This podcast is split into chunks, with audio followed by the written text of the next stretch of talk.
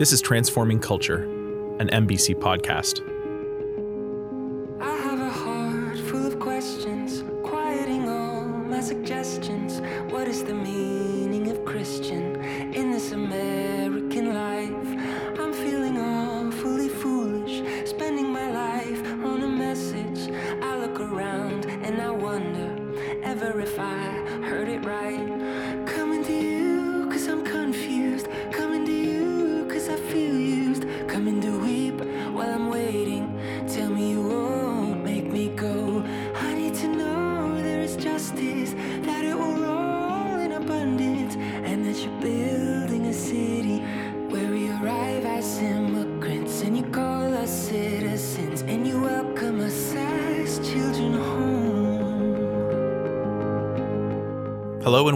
Next episode of Transforming Culture. We're glad you've joined us. This season of eight episodes is moving quickly, and we're excited to be talking with Dr. Bernard Mukwavi about pluralism, how it is that we manage living in a world with so many different faiths and beliefs, and what that means for us as Christians. Bernard has a lot of experience, as you'll hear during our conversation, and I was really impressed with the thoughtfulness that he brought to his answers and the encouragement to the folks who were in the audience last summer. And I think that translates really well into this episode as well. Bernard serves as the Dean of Canadian Baptist Seminary, as well as the District Minister of the British Columbia Baptist Conference. He has extensive missionary, teaching, and pastoral experience in Zambia, Holland, and Canada. And His passion is to empower churches to fulfill the Great Commission and the Great Commandment in their communities and beyond. In his spare time, Bernard loves to take walks, hike, golf, and read. That's enough for me. It's always about hearing what the teachers have to say. So let's go now to the discussion with Dr. Mukwavi recorded this past July at Muskoka Bible Center. So, confident faith is the assurance of one's belief. When you are sure of what you believe. So, you are confident of your belief within these other beliefs. You come to say, Well, I am confident in my faith. And the idea is that you are able to interact with people, to engage them in a dialogue without being intimidated. And you are able to talk uh, comfortably because you know who you are and what you believe, and that it is true what you believe. But then you should be able to engage others without feeling threatened. You can be able to talk with them. Now, when you read Hebrews chapter 11, verse 1, and just part of verse 1 uh, confidence in what we hope for and assurance about what we do not see. That is faith. So, confident faith. So, when you talk about faith, so faith is, is a reality. Faith is not in the future, faith is in the present. And I'll be able to explain this a little further. Christian faith does not exist in a vacuum. It is a response to God's revelation. I have trouble with people who say, well, Christians, they, you know, this is just a matter of faith. You cannot prove God exists. There's no God. You cannot tell us, you cannot show us that God exists. So it's just a matter of faith. What they're saying is that you do this out of ignorance. You, you know, you are superstitious. There's nothing out there. It's just a matter of faith. And I disagree with that statement, and I'll, I'll, I'll show you why. You see, Christian faith finds its foundation in God. Christian faith is anchored in God, it is active in the present, serving as an anchor for hope. Because we have hope, we are confident of the future. We know the future is going to be good. But hope has to be f- anchored to faith. Faith is in the now, in the present. Now, faith does not exist on its own in the vacuum, it is anchored into God. Are you following that? So, faith depends on the character of God Himself. So, we are anchored in God. And it is through our faith that we possess hope. Our hope resides in the future because nobody hopes for what they already have. But faith we already have, it's in the present. Its certainty the certainty of hope is, of course, from faith which is anchored in God Himself. So, therefore, the Christian faith is characterized by a secure faith or belief in God and an acceptance of His will as revealed to us through the Christian scriptures. It entails a firm belief in the God who is the supreme being, the creator of all things. Through His creation and through the Word of God, and ultimately, through Jesus Christ, He has revealed Himself to us. So, faith is connected to revelation. You don't believe into something that has not been revealed to you. Christians believe in God because God has revealed Himself to them. Let me also tell you about Jesus. When Jesus rose from the dead, the disciples did not just believe him blindly. The Bible said he proved himself. He gave many convincing proofs that he was alive. So Christians are not stupid. They think, they question. If you have to believe something without questioning, then you have a problem. So, and the Bible does show us, when you read through the Bible, it does show us the people that have followed God, believed God, they questioned, if it is you, show me. So, therefore, like Abraham, when God spoke to him, revealed himself to him, he believed that word right there in the present. And yet, what God told him had to do with the future, but he believed there's a God. There's this God who has said, Leave your people, leave your land, go to, to the place that I'm going to show you. He believed it. He did not just believe something that does not exist. Are you following so far? So, for Christians, faith is not merely a set of academic beliefs or mental exercises, but a way of life. It is a living and transformation of faith anchored in the true and living God whom we have come to know out of an encounter with Him. Now, when we lived in Europe, I had a faith crisis. I was then in the middle of taking some courses and interacting with the books written by uh, German uh, theologians. And it, it showed how liberal some of these theologians had become, whereby God was not important, God did not exist. I remember driving home from my classes on a Friday afternoon. The classes would end around 1. And I was driving going to our place. We lived in a place called Wijk aan Zee. Uh, it's like city on, on the sea, but you know, Wijk aan Zee, just outside Amsterdam. I was discouraged. I was a missionary and discouraged. So as I drove, I parked my vehicle, I went straight to sleep. I didn't even say hi to my wife. That's how discouraged I was. So I just went to sleep because my faith had been shattered. I doubted whether this God even exists. And as I lay on my bed, you have to know something. I was a preacher. And that night, I was supposed to be speaking in the city of Alkmaar. They call it Alkmaar. Those of you been to Holland, that's where he goes, watch people making cheese. So I was preaching. I was supposed to be having a revival meeting. People were going to come from all over to hear me. And there I was having a faith crisis. Are you following me? So I'm, I'm, I'm laying there. And then after I, you know, when I woke up, I opened my eyes something happened.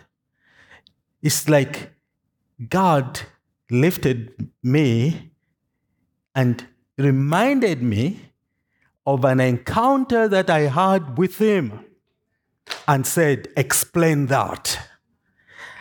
I could not explain it. There is no way of explaining that encounter because it was, it was him, it was God. So I said, Wow, he is real. So I got up. We had our supper. Never told my wife about my crisis. Nobody knew except me and God. We got in the vehicle. I spoke at this place, and people came in front to give their lives to Jesus. But something happened. I think it was at this event that a woman started walking to the front, just like this. And as she was walking, halfway, she collapsed, fell to, to the ground. And I'm thinking, that's weird. And uh, later, I was told that when she was walking, I don't know what intentions she had, you know, so I didn't know whether she was coming to attack me or what was happening. When she came halfway, there was a light that struck her to the ground. It's like God was making a point. Remember Paul having that experience, right? And uh, so that woman was prayed for, and uh, you know, you know, we, we were gone. We we heard the story later. In fact, the people that prayed for this woman, they, they have now moved to Calgary. They they live in Canada, and uh, you know, we, we were together in the Netherlands. So, so when I speak to you that your faith is anchored in God, it has to be a God that you have had an encounter with. Christianity is not just a set of beliefs. You don't just kind of get academic assent. You believe you, believe certain things. Okay, I believe this. I believe this, without a change of heart. That's why Nicodemus is taught, unless you are born again, you cannot see or enter the kingdom of God. So, the God we worship is a reality, He is there. He has revealed himself through creation, he has revealed himself through his word, which has been powerful. I don't have time to go into details how people have been transformed. I know one man who was an atheist who took this Bible to North Africa from England. He was that was in the Second World War to read it as a work of philosophy. And before he finished it, he was on his knees repenting and giving his life to Jesus. And he became a pastor in England. And I met him. He taught me one time or twice, and he's since died. But so you know. Now, in general, as I was as I was uh, reading this, um, I, I, had to do some some research, read and find out what some people have put. So these are not my words. The, these words here are things that I, I've I you know I, I found what somebody has put down. What belief is. That belief is a mental state or conviction in which an individual holds something to be true or accepts the existence of something without necessarily having direct proof or evidence. There is one part where you see they are targeting Christianity, where it says accepts the existence of something without necessarily having direct proof or evidence. But I have proof and evidence that my God lives through my encounter with Him. Now, belief often involves trust, confidence, and the subjective acceptance of an idea, concept, or proposition. So you can believe an idea, you can believe a concept or a proposition, but that is going to be subjective. So this is not really objective. It's very subjective uh, only to you. And, you know, that part I have found to be true that you know there there are certain belief systems that are there you you know you notice they're really not objective they're very subjective and we'll see now beliefs are shaped by personal experiences like I told you about my own personal experience, by the way, you need to understand that I come from a non Christian family. My parents were not Christians. I had no concept of God, I had no concept of Christianity. Come from a family of 14. And uh, so I didn't know as a young kid who God was because my parents never talked about God. They didn't believe in God. I, dis- I discovered, or God found me in a children's club, and I learned about Him. And through my life, my family says, all of them became Christians one by one and a number of them became pastors uh, that you know and elders in churches church planters. And you know they all point to this little boy growing up and they saw jesus in my life. And some of them could not believe in christianity because of the legacy of uh, uh, colonialism in the area because it was so tied to uh, Christianity to Western, uh, the Western world.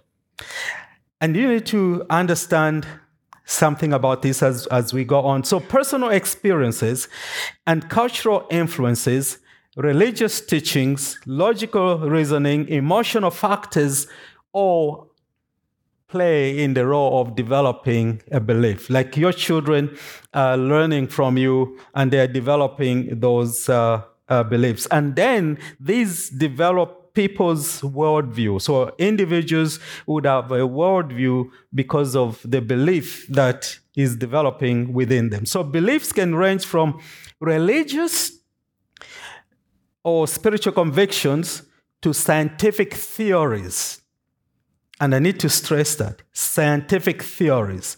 Scientific theories are theories, but mostly they are taught as if they are objective truth, but they are theories. So people can have a belief in a theory of science and teach it like truth.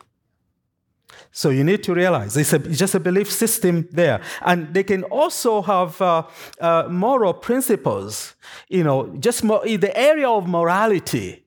It's, it's a belief because because of their worldview, then they develop this belief that kind of uh, guides their moral behavior, moral standard. It's just, it's just a subjective belief that they have. So then they lead their lives in a certain way because of the belief that they have developed. That belief could have come because of influence from the classroom or from the peers or from the media of just popular culture. So then they develop a, a, belief system and they begin to believe that and it shapes their worldview. Are you following?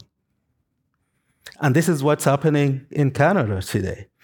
A lot of people have been sensitized to belief systems that are wrong, but they have become popular in our culture. If you don't believe those, people laugh at you because you have to believe in order to be accepted. It's like it's, it's what's in style. It's fashionable to believe all these different things that people are believing.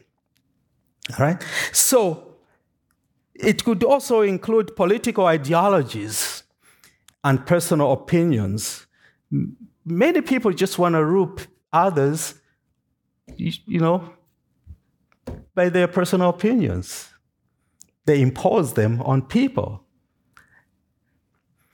Now, as a Christian, and this is how we talk about belief. Belief is to accept the truth of a, of a person or reality, normally on the basis of proven reliability of the object. Like God has proved himself. That's why we believe him. That's why I believe in God. So this is not subjective. It works from the point of uh, being objective. In the Bible, belief is usually directed towards God or Christ and implies trust and reliance upon Him. So, my worldview as a Christian will be different from somebody who says they're not a Christian. But that does not mean they don't have belief. Everyone has belief. Everyone has belief. Everyone is religious. Even an atheist is religious. because that is the same as the religion. So, what do we mean by worldview? James Sire, in his book, The Universe Next Door, defines worldview in this way A worldview is a set of uh, presuppositions or assumptions which we hold consciously or subconsciously about the basic makeup of our world. That is a worldview. And that is affected by our belief. Our belief determines our worldview. Now, I have watched people in the church, and uh, interestingly, I have found Christians who are non believers. Oxymoron. And I, I, usually say Christians are the worst non believers there is. Probably not all of them. And because they've been affected by the belief system around them. So they say they are Christian, they say they're going to heaven, they say they believe in God. But when adversity comes, then you notice. Then you say, Are they Christians? Are you following? Now, look at this. Someone has said this People may not live what they profess, but they will always live what they believe. If you want to see what somebody believes, it's not from what they say it's how they act, especially in difficult situations. Does your God exist? Then why do you act the way you act as if He doesn't when you were in trouble? There are various beliefs that I should throw out there quickly, and uh, I'd forgotten to look at my time here. Um, there's also, the, you know, let me throw these uh, beliefs that you probably thought I was going to talk about. So we do have uh, various uh, religious beliefs. I will just name them. We cannot define all of them. I do have here like the founder of each one of these uh, religions and what they believe. So we do have Judaism, Zoroastrianism, now, some people that don't even know that there's a religion called Zoroastrianism. Now, how many of you, just be honest, how many of you are hearing this for the first time? Zoroastrianism? You see there. Uh, this is an ancient religion that was happening during the time of uh, the Babylonian Empire. So you'll find some things that are mentioned in, in Judaism are mentioned in, in uh, uh, Zoroastrianism, including sacrificing uh, animals. And this, this was very prevalent in, in Persia, present day Iran, and they're still there.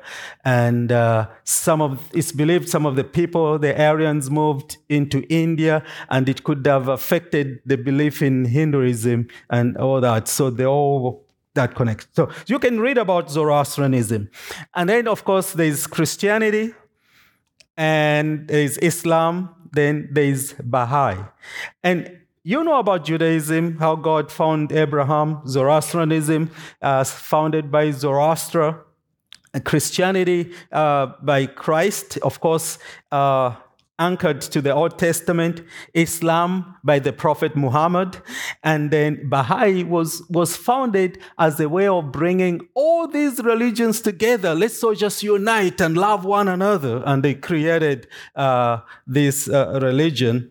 And there was a time when in, in Europe and North America, people found it fashionable to join the Baha'i faith. Then we have Hinduism, it's been there for a long time. Then we have Buddhism that came out of Hinduism, and Jainism, Sikhism. Sikhism brought together kind of uh, uh, Hinduism and trying to bring Hinduism and Islam together. In fact, Sikhism is a monotheistic uh, religion. Buddhism does not believe in deity. And then there's Taoism, Confucianism, Confucianism, which is a philosophy mostly in, in Asia, and Shinto, and then, of course, New Age spirituality.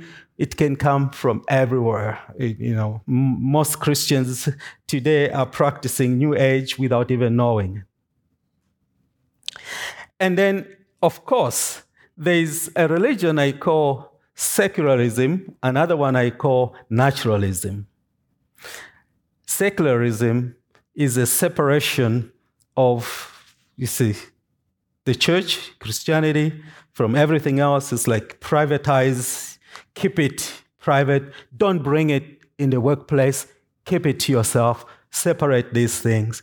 And the church should not influence uh, the government, and the government should not influence the church. There's this bet that goes on. It's got its own history in France, why that started, and it's different from secularism in North America, or at least in the United States. Uh, in, in France, secularism was protecting the people from the church because before this, the bishops were terrible people, the Roman Catholic bishops. They, they were holding slaves, you know, the peasants, and treating them really bad. And they, they were like very close to the, to the kings, while people, the common people, were suffering. So when the revolution took place, they literally grabbed lands and buildings from these bishops and from some of the kings, and the common people uh, revolted and killed some people to bring liberty. It was from France where the Statue of Liberty came from as a gift. It was that type of liberty. Because the church had done so much evil that the people had to revolt, the Roman Catholic Church. So secularism there was to protect the people from the church. How sad is that? In the United States, it was to protect the church from the government. So there's a dance that goes. In India, they have a certain type of secularism as well. And then we have naturalism. Now,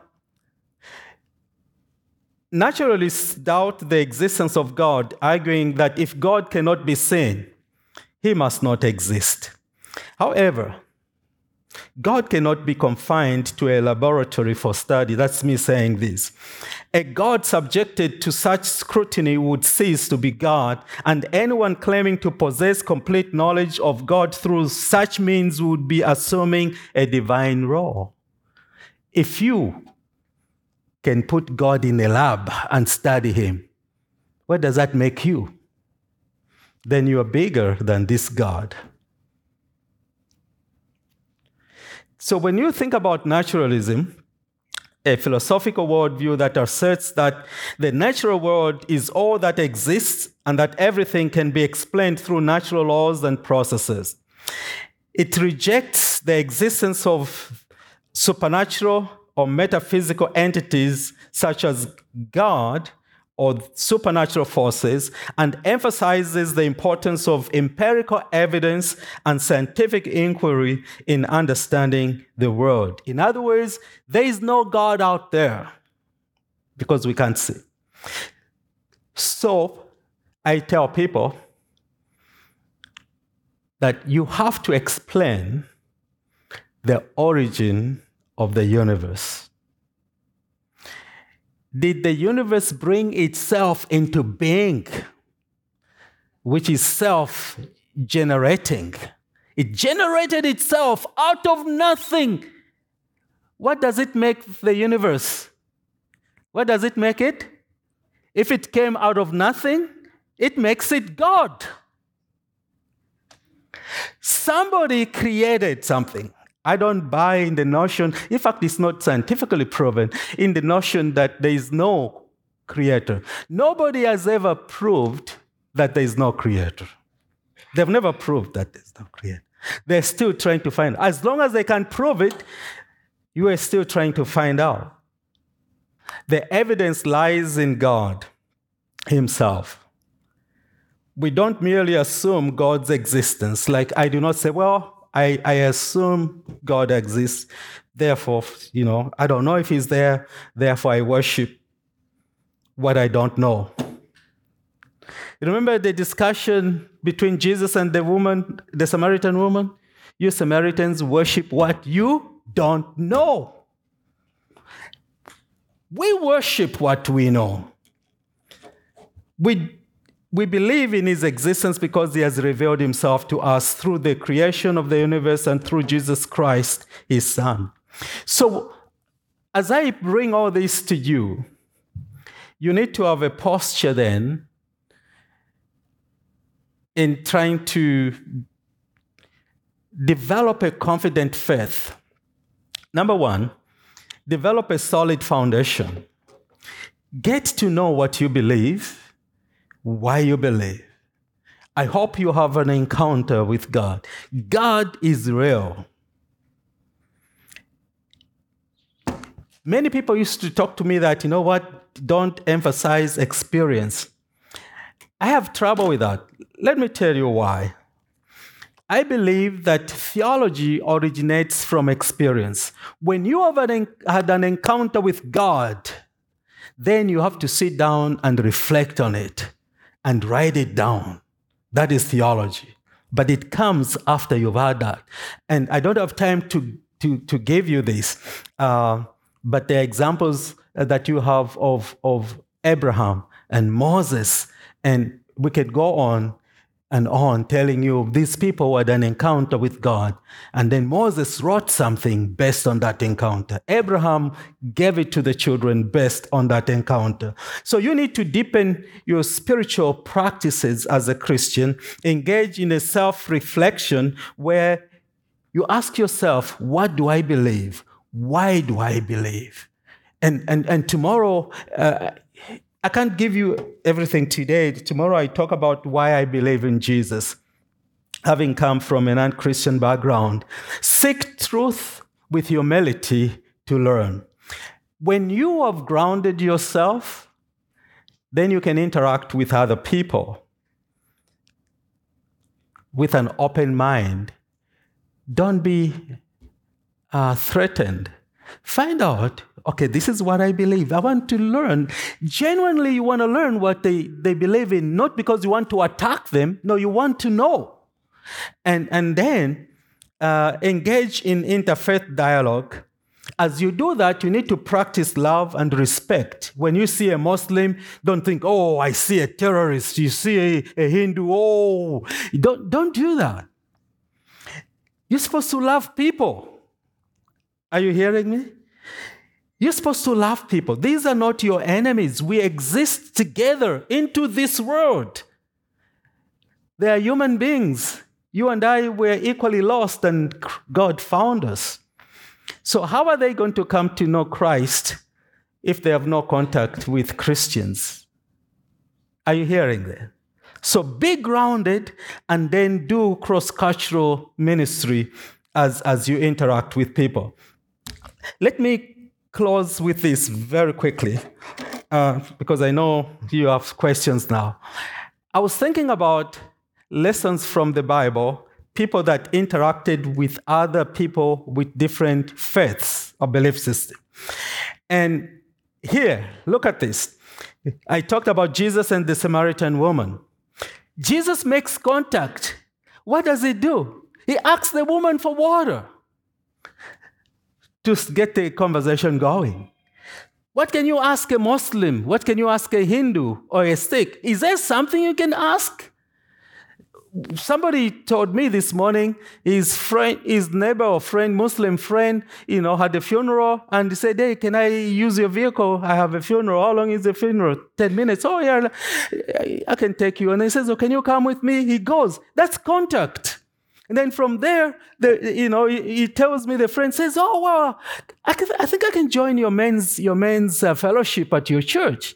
That's contact. He does. He, he was not preaching at him. They developed a connection to begin having dialogue. Are you here? Somebody told me that story. Oh, there, there. Thank you. For, yeah, that's a powerful story. So this is what I'm talking about. And then think about Paul and the Athenians Paul goes to Athens and he finds lots of idols. and he connects with these people. You know how he does connect with them? He praises them, he recognizes you people are religious people. I even see that you have an altar to an, an unknown God. He uses that as his contact. I want to talk to you about this God who's unknown. He is the God I worship. You say unknown, I know him. And he tells them about Jesus. He didn't say, he didn't rebuke them for, oh, oh you sinners, you. He didn't do that. He says, You are religious, you have unknown God. I can tell you about him. There's a bridge. And then remember Jesus with a, a Phoenician woman the woman who had a, a, daughter who had an evil spirit, who had heard about the miracles Jesus was performing amongst the Jewish people, but she was a Gentile. So she asked Jesus, Can you come and help me? My daughter. And then Jesus makes a statement that will surprise you, but he's using it as a teaching point. He says, I was sent to the house of Israel. In other words, you know, can't go to the to the dogs. That's how they referred to the Gentiles. You know what the woman did? She did say, That is discrimination. I am out of here. I'm going to sue you. She doesn't say that. She says, Even dogs eat the crumbs that fall from the master's table. That's what I'm asking. And Jesus says, I have never found this faith. He wanted to teach that point and that woman's child gets healed. So listen carefully. What power does your God have that other religious people will see and say, Can you help me? Did you hear what I'm saying? Can they come to you and say, Can you pray for me? I have had situations where somebody in, you know, in Sikhism has come to ask Christians for prayer because they have heard that the Christian God answers prayer. Does your God answer prayer? Hey, does your God answer prayer? All right. Have you ever heard the story of Naaman in 2 Kings chapter 5?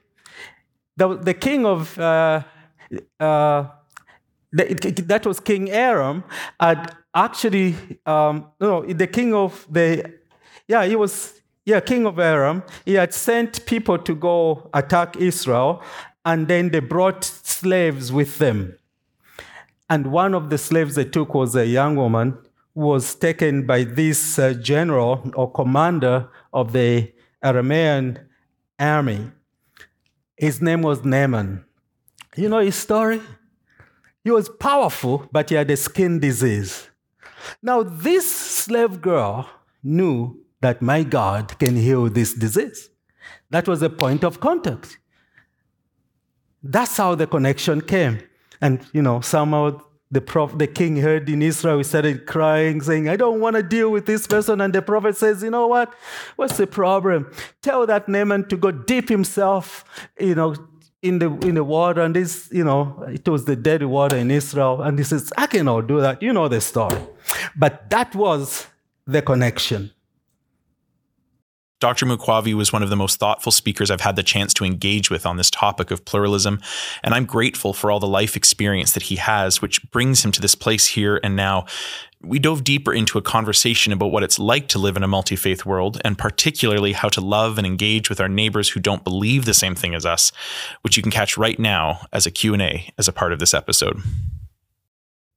Bernard, thank you so much for being here with us on the podcast. Mm-hmm. Uh, really appreciated getting to hear all of your wisdom as you were speaking about confident faith in a world with many religions, and that's a that's a heavy topic, right? Because right. I think we live in an age where so many people just want to be comfortable with what they believe. And, right. You know, it's not nice or kind or loving to impose my views on someone else. Right. So how dare you impose your views on me? Right. Um, and that's a real question that I think a lot of people have these days. And, mm-hmm. and maybe just as we start, I'm wondering if you could talk about that in a world where culturally it's not acceptable to impose one's views on someone else. How do you mm-hmm. wrestle with that when we are so confident in our faith in Jesus?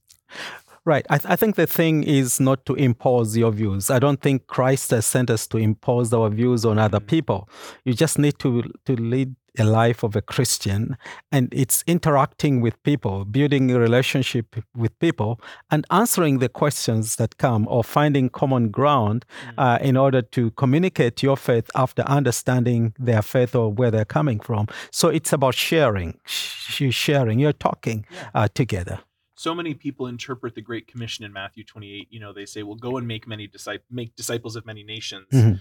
They see that as an evangelistic call, which I think it is, Mhm. but they see that also as um, proclamation or, or you know, kind of going out and, and kind of clearly stating the gospel. And yet, I also hear you advocating Yeah. for, you know, sharing in almost a different kind of way. Could you Right. talk maybe about the difference between street corner evangelism with a Yeah. preacher and all of that and Yeah. you know you referenced tonight in our q&a with the audience just driving someone to a funeral Yeah.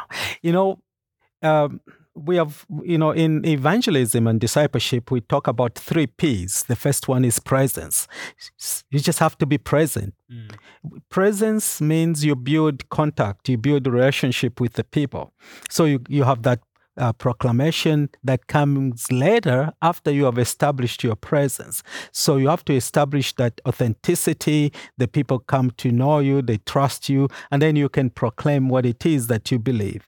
And then you can come to persuasion when you see the context calls for now pressing somebody to making a decision. Now, if you just stand uh, at a corner and begin to yell at people, people just think you are crazy. We need to think about the context. Like in the Old Testament, when the prophets spoke, they spoke to people who had an understanding of the religion they were talking about. So when you are speaking to people who don't have an understanding, there's no connection, you have to begin from some point of connection before you can explain uh, your faith. Maybe you perform an act of kindness, and people are going to ask, Why are you doing this? And they, you can talk about why you do what you do. A future episode we're going to talk about is post-christian canada and how we live in a world that's no longer christendom Yeah. especially in canada we've moved on Mhm. um, not i'm not happy about that but Yeah, it's the yeah. way it is. Mhm. and it is interesting hearing you speak about um, presence before proclamation Yeah. because if we mix those two up Mhm. in a post-christian world where no one has the context for why we're preaching from the street corner Mhm, it mhm. can be very disconcerting Exactly. Um, you know, I think you made the joke earlier tonight about um, talking to lions versus Right. talking to dogs. right, right, Um, right. You know, culturally, it would be very strange if Yeah. someone came to Canada or to the U.S. and saw us talking to our dogs. Yeah. Going, why are they talking to an animal? What's Exactly, exactly. I love that analogy when you compare it to you know a street corner evangelist or something without the context. Mhm, mhm. It is very con- confusing for people. Exactly. Um, yeah. Yeah, we talked a little bit about this in the in the Q and A with the audience, and I'd, I'd like to go back there. Mhm. um, there's a lot of people who uh, want to share the gospel with their friends and neighbors of a variety of religions Mhm. and uh, sometimes we can have a healthy respect i know uh, you shared a little bit about you know uh, having a friend uh, who shared gave some of you some of their religious texts to you and you Yeah. gave the bible to them and Yeah. my wife had a similar experience she she had someone who became a mormon in her Mhm. life Mhm. and she had given them a bible and and this friend gave back a book of mormon and said i appreciate it if you read this Yeah. um, and I was thinking about this. You know, sometimes it's very easy to identify differences uh, in in a religion or a faith that is far away from Christianity. Right? We think Mhm. about Islam or Buddhism or Hinduism, Mhm. um, and yet sometimes there are cultural like cults or sects that are very close to Christianity. Mhm. Some of them are almost indistinguishable until you start doing deep theological work. Exactly. Uh, talk to me a little bit about what it's like trying to help someone or engage with someone who has got a faith that's very similar on the surface to Christianity, Mhm. but Mhm. once you dig deeper, you know, you start to run into some real issues. I think that, uh, as as I said, you need to solidify your own faith, and you need to do an uh, like. Uh, Build the foundation first. yeah, build the foundation, but you need to also do an introspection. You need to look inside you, see what you believe, why you believe it. You understand that, and then you get to see what they actually believe. So you might have to understand uh, the origin of their faith, who the founder of the movement is, or the sect would be, and the context in which they founded that, and and what need was met in that situation, and then compare it to your faith and see how your faith is is grounded in Christ and how it answers their need and let them see the difference there and uh, maybe they'll be able to change their mind and believe what you believe after they see that they've been believing something that is uh, erroneous. Yeah. Part of part of what you talked about tonight had to do with an encounter with God. You know, you shared your story. I think it was in the Netherlands, if I remember correctly. Yeah, about, yeah, You know, just feeling so discouraged and all of this, but Yeah. having an encounter with God. I can Mhm. say that in my life, I've had one of those encounters where Mhm, I've mhm. deeply felt the presence of Jesus. Mhm, mhm, Uh, You know, almost physically, uh, and that was such a powerful moment for me. Uh, exactly. and it's yeah, something that actually became a little bit of like an Ebenezer, like a touchstone for me in my life when All I right. say, "What am I doing?" yeah. No, remember that. Don't Yeah. don't lose that. Um, what would you say to someone who would profess Christian faith Mhm, and they deeply love the Lord Jesus, but they haven't felt an encounter like that? mhm, mhm. Um, what what does a person like that do? Are they wrong for not feeling that encounter? Uh, do you know what I mean? Yeah, yeah. You know, it's it's not that you you you you you have to feel the encounter. You don't create that encounter. Mhm. It's a genuine encounter. You know, uh, Jesus having a conversation with Nicodemus. He says, "Unless you are born again." You cannot enter the kingdom of God. So th- that that's the beginning of that encounter. The new birth is in itself an encounter with God, where God performs a miracle. The miracle of regeneration is is is not just uh, uh, professing some prof- proposition statements. It is actually belief that happens in your heart. You would know.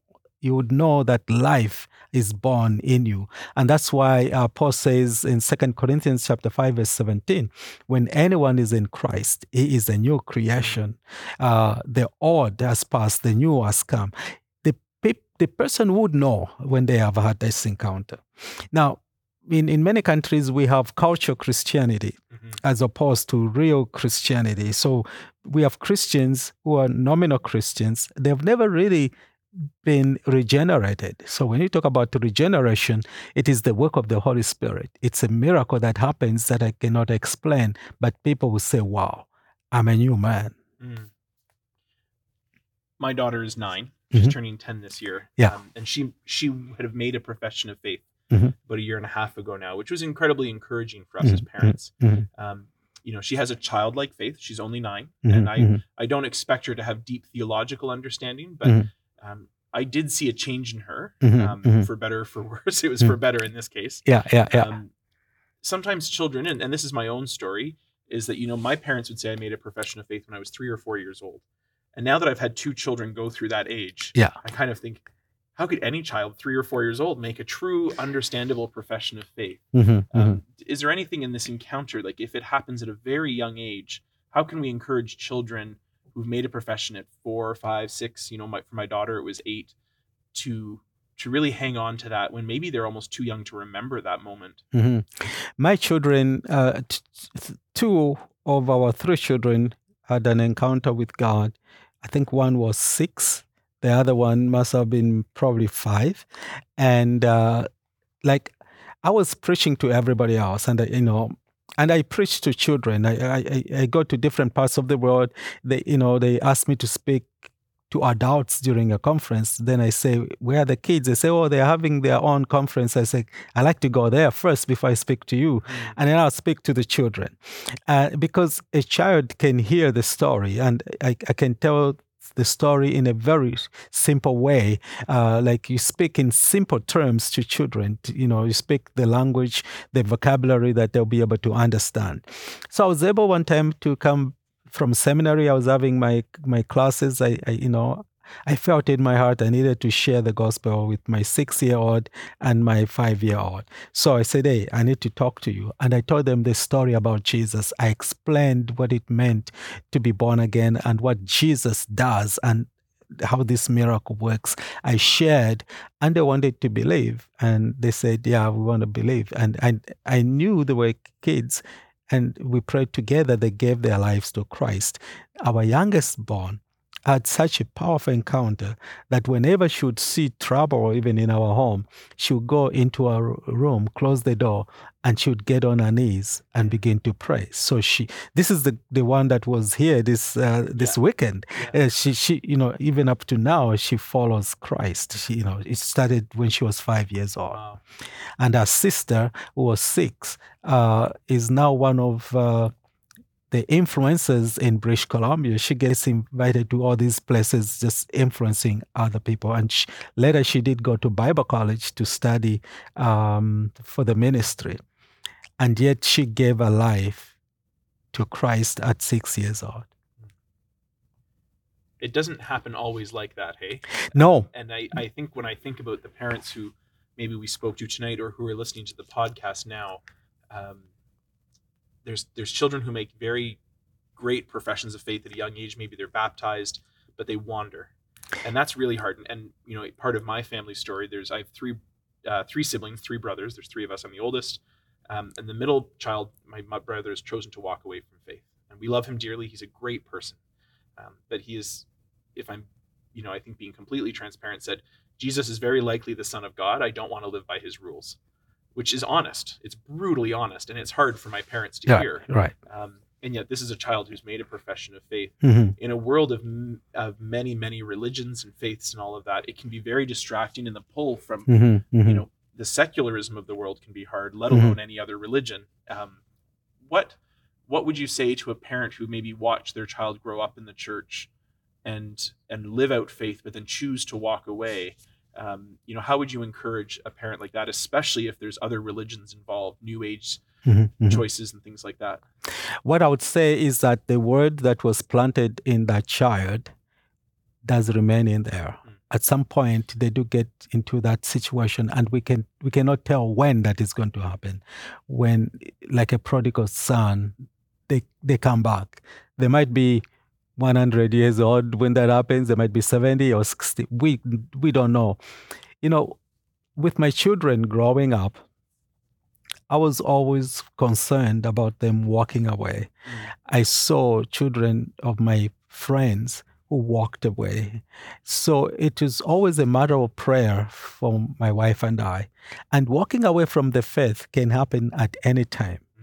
Even now, I, I, I think about my children, I pray. People have been walking away from the faith even in their adulthood. We have had pastors who walk away from the faith. They have a So faith hard. crisis and they walk away.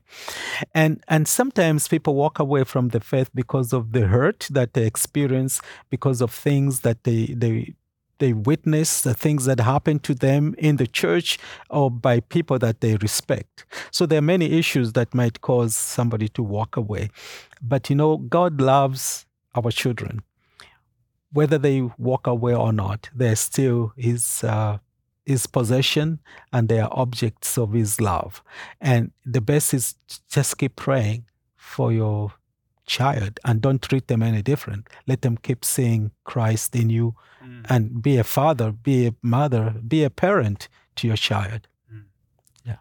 One of the things I really appreciated that you talked about tonight was you talked about Islam, you talked about Zoroastrianism, which I thought was great. Yeah. Uh, you know, different different religions, but you also talked about naturalism Mhm, and mhm. this kind of scientific theory. Right. and I'm I was curious, and you don't know this about me, but I know this, and Mhm. some of our podcast listeners may know this that my dad has a very deep background in science. He's a PhD in physics. Okay. He loves the Lord deeply. Yeah. He loves science very Yeah. much, Mhm. uh, and I think he would have appreciated what you said about theories of science versus theories, you know, and all of that. Mhm.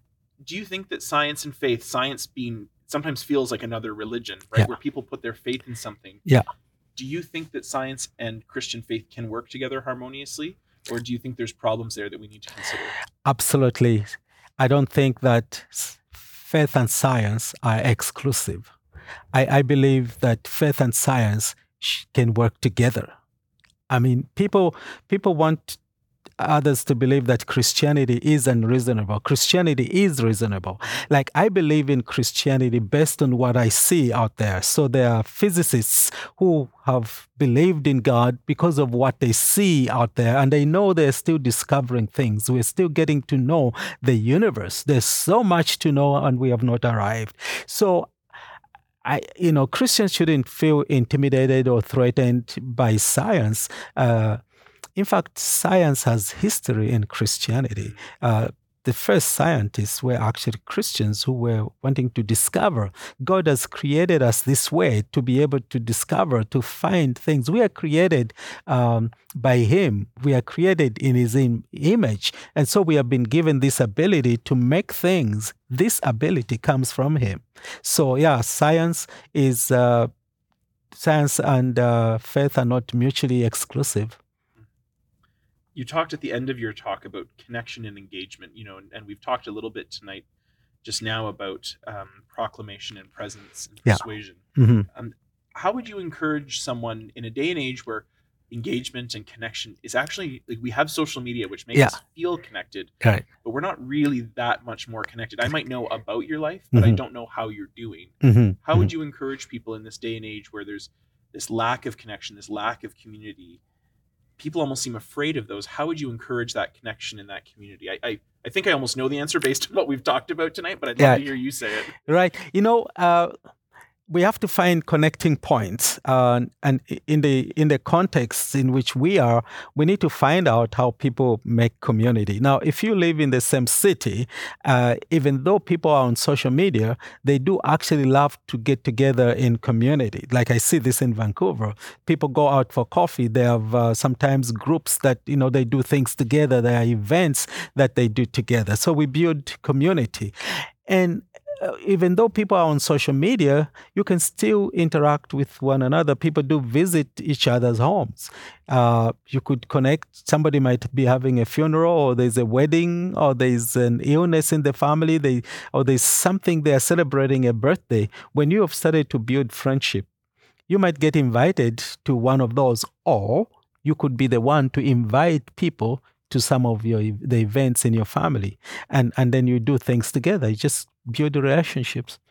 what if there's someone who is truly afraid of that connection um, you know the, the example coming out of the pandemic and all of that people Yeah. who stayed home for three Yeah. years Uh huh. Um, Yeah. Even now, there's some people at my church who are uh, nervous about attending in-person services. Yeah, uh, yeah. maybe because of the pandemic, but also social anxiety. Mm-hmm, mm-hmm. Is there a way to break through that anxiety, that nervousness, and reach people, especially in light of you know what the gospel says about telling other people about who Jesus is? Right. I, again, if if people um, are not coming out of their houses, they don't want to get together.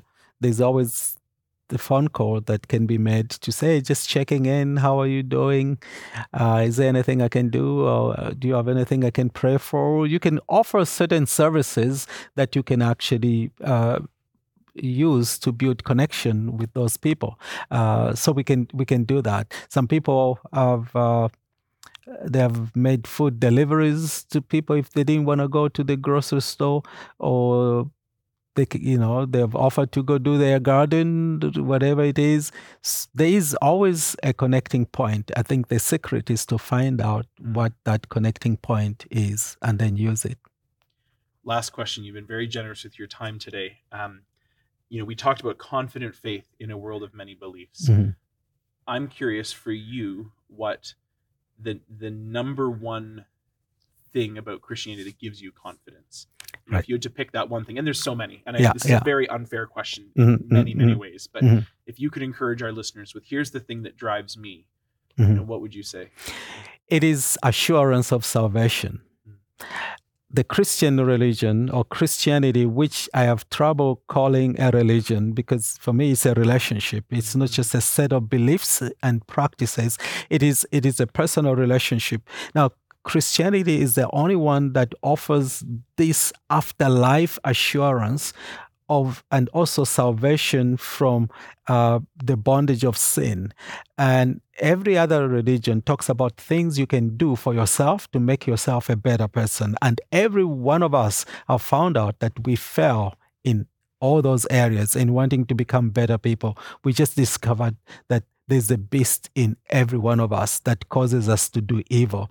And that's why people have done evil in the name of re- religion, because religion tries to control others.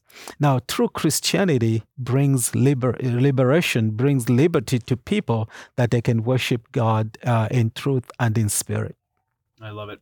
Bernard, thank you so much for the time. All right. Uh, you've been generous in so many ways. We've been really blessed by your ministry here at MBC.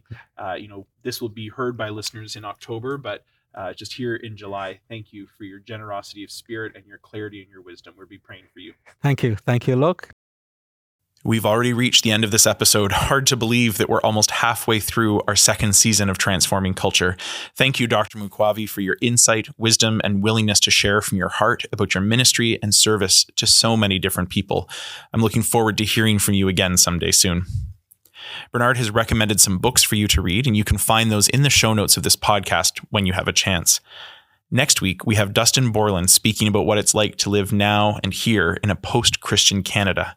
Dustin brings a lot of great thought to our conversation. I'm looking forward to you all hearing that.